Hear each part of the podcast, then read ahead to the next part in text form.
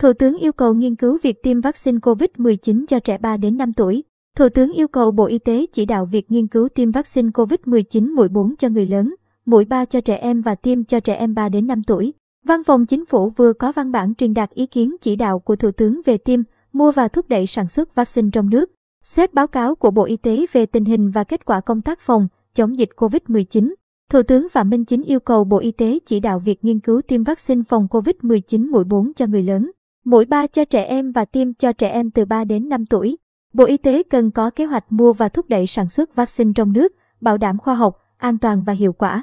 Trước đó, Thủ tướng yêu cầu Bộ Y tế tập trung chỉ đạo các tỉnh, thành phố trực thuộc Trung ương thần tốc hơn nữa công tác tiêm chủng vaccine COVID-19 mũi 3 cho người từ 18 tuổi trở lên.